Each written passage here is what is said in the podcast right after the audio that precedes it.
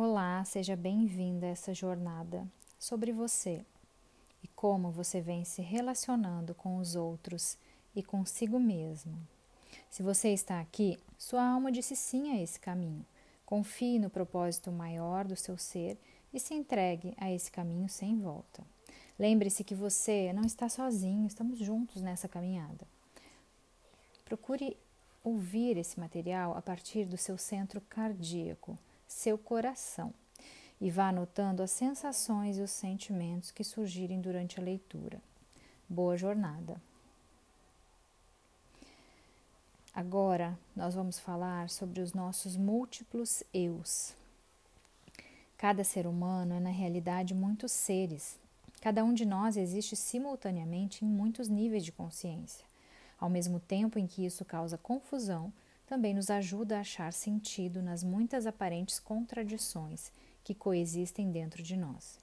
Os nossos vários eus interiores contradizem a nossa ideia limitada de quem somos e os diferentes níveis frequentemente contradizem uns aos outros. Essa complexidade interna pode ser comparada a ter um elenco de personagens dentro de nós, cada um com as suas próprias crenças, atitudes e sentimentos. Cada personagem vive em um cômodo separado da nossa casa psíquica, habitando uma realidade completamente diferente. Ou poderíamos dizer que cada um destes níveis de consciência existe em uma frequência diferente, disponíveis como diferentes canais em um dial de rádio.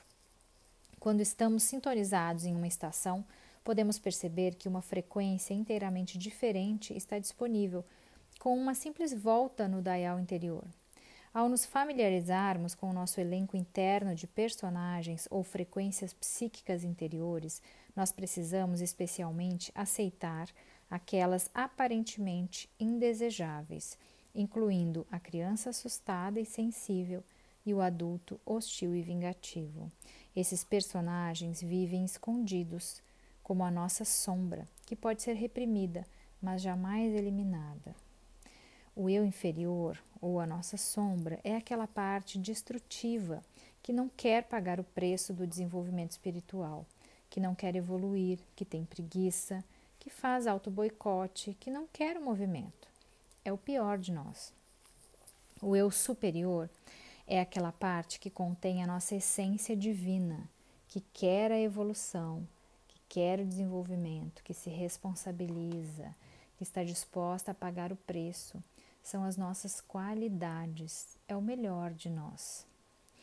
O nosso eu real reúne o eu inferior e o eu superior. É o melhor e o pior de nós. Essa parte não tem pressa de se desenvolver. Entende que o processo se faz com um passo de cada vez no caminho sagrado. O eu real é a sua verdade, é o que você é em essência.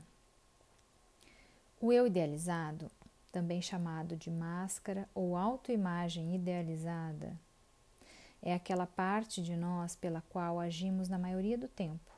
É como acreditamos que devemos agir para sermos aceitos, amados, incluídos, para evitar a dor da rejeição, do abandono, de não ser visto. As pseudo-soluções do amor, do poder e da serenidade são expressões da autoimagem idealizada. O eu observador é uma parte importantíssima de ser desenvolvida dentro de nós. Ele é um aspecto do eu superior. O eu observador é uma função positiva do ego, é um aspecto desenvolvido do eu que podemos experimentar na realidade comum do ego. Ele é uma testemunha benigna dos nossos processos interiores e dos eventos externos, do que acontece com a gente. Então, ele observa, ele constata, sem julgamento, o que quer que venha à superfície da nossa percepção. Ele recepciona especialmente aquelas mensagens que nos trazem informação potencialmente nova a respeito de nós mesmos. Não discrimina entre bom e mal, simplesmente observa e acolhe. O eu observador pode ser chamado de testemunha justa, aquela que vê e registra tudo sem distorção. O observador senta-se na borda do vasto terreno do nosso eu interno, prestando atenção ao que quer que venha emergir. Podemos visualizar a imensidão do eu vendo-nos a nós mesmos como um recipiente no qual aspectos da consciência universal flutuam, expressando-se agora através de mim, então de você e depois de alguma outra pessoa. Tal visualização pode nos ajudar a nos desprender um pouco do conteúdo específico do nosso próprio recipiente pessoal de consciência.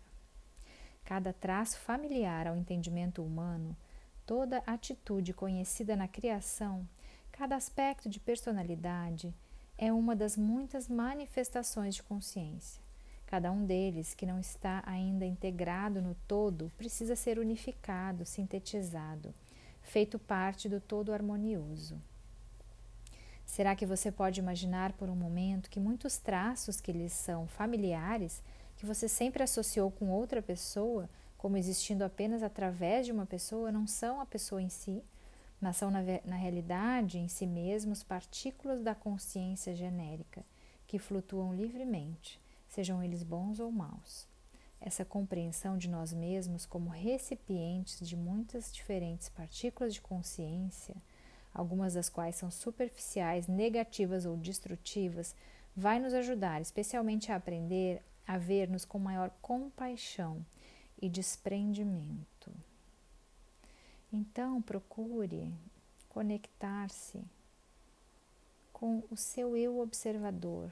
Imagine que é um olhar, é uma parte sua que apenas vai observando o que acontece com você. Enquanto você age, reage, enquanto as coisas vão acontecendo na sua vida, essa parte vai observando. E quanto mais você desenvolve o eu observador, mais você amplia a consciência de si mesmo e a percepção, a compreensão do que acontece com você. Um abraço e até breve.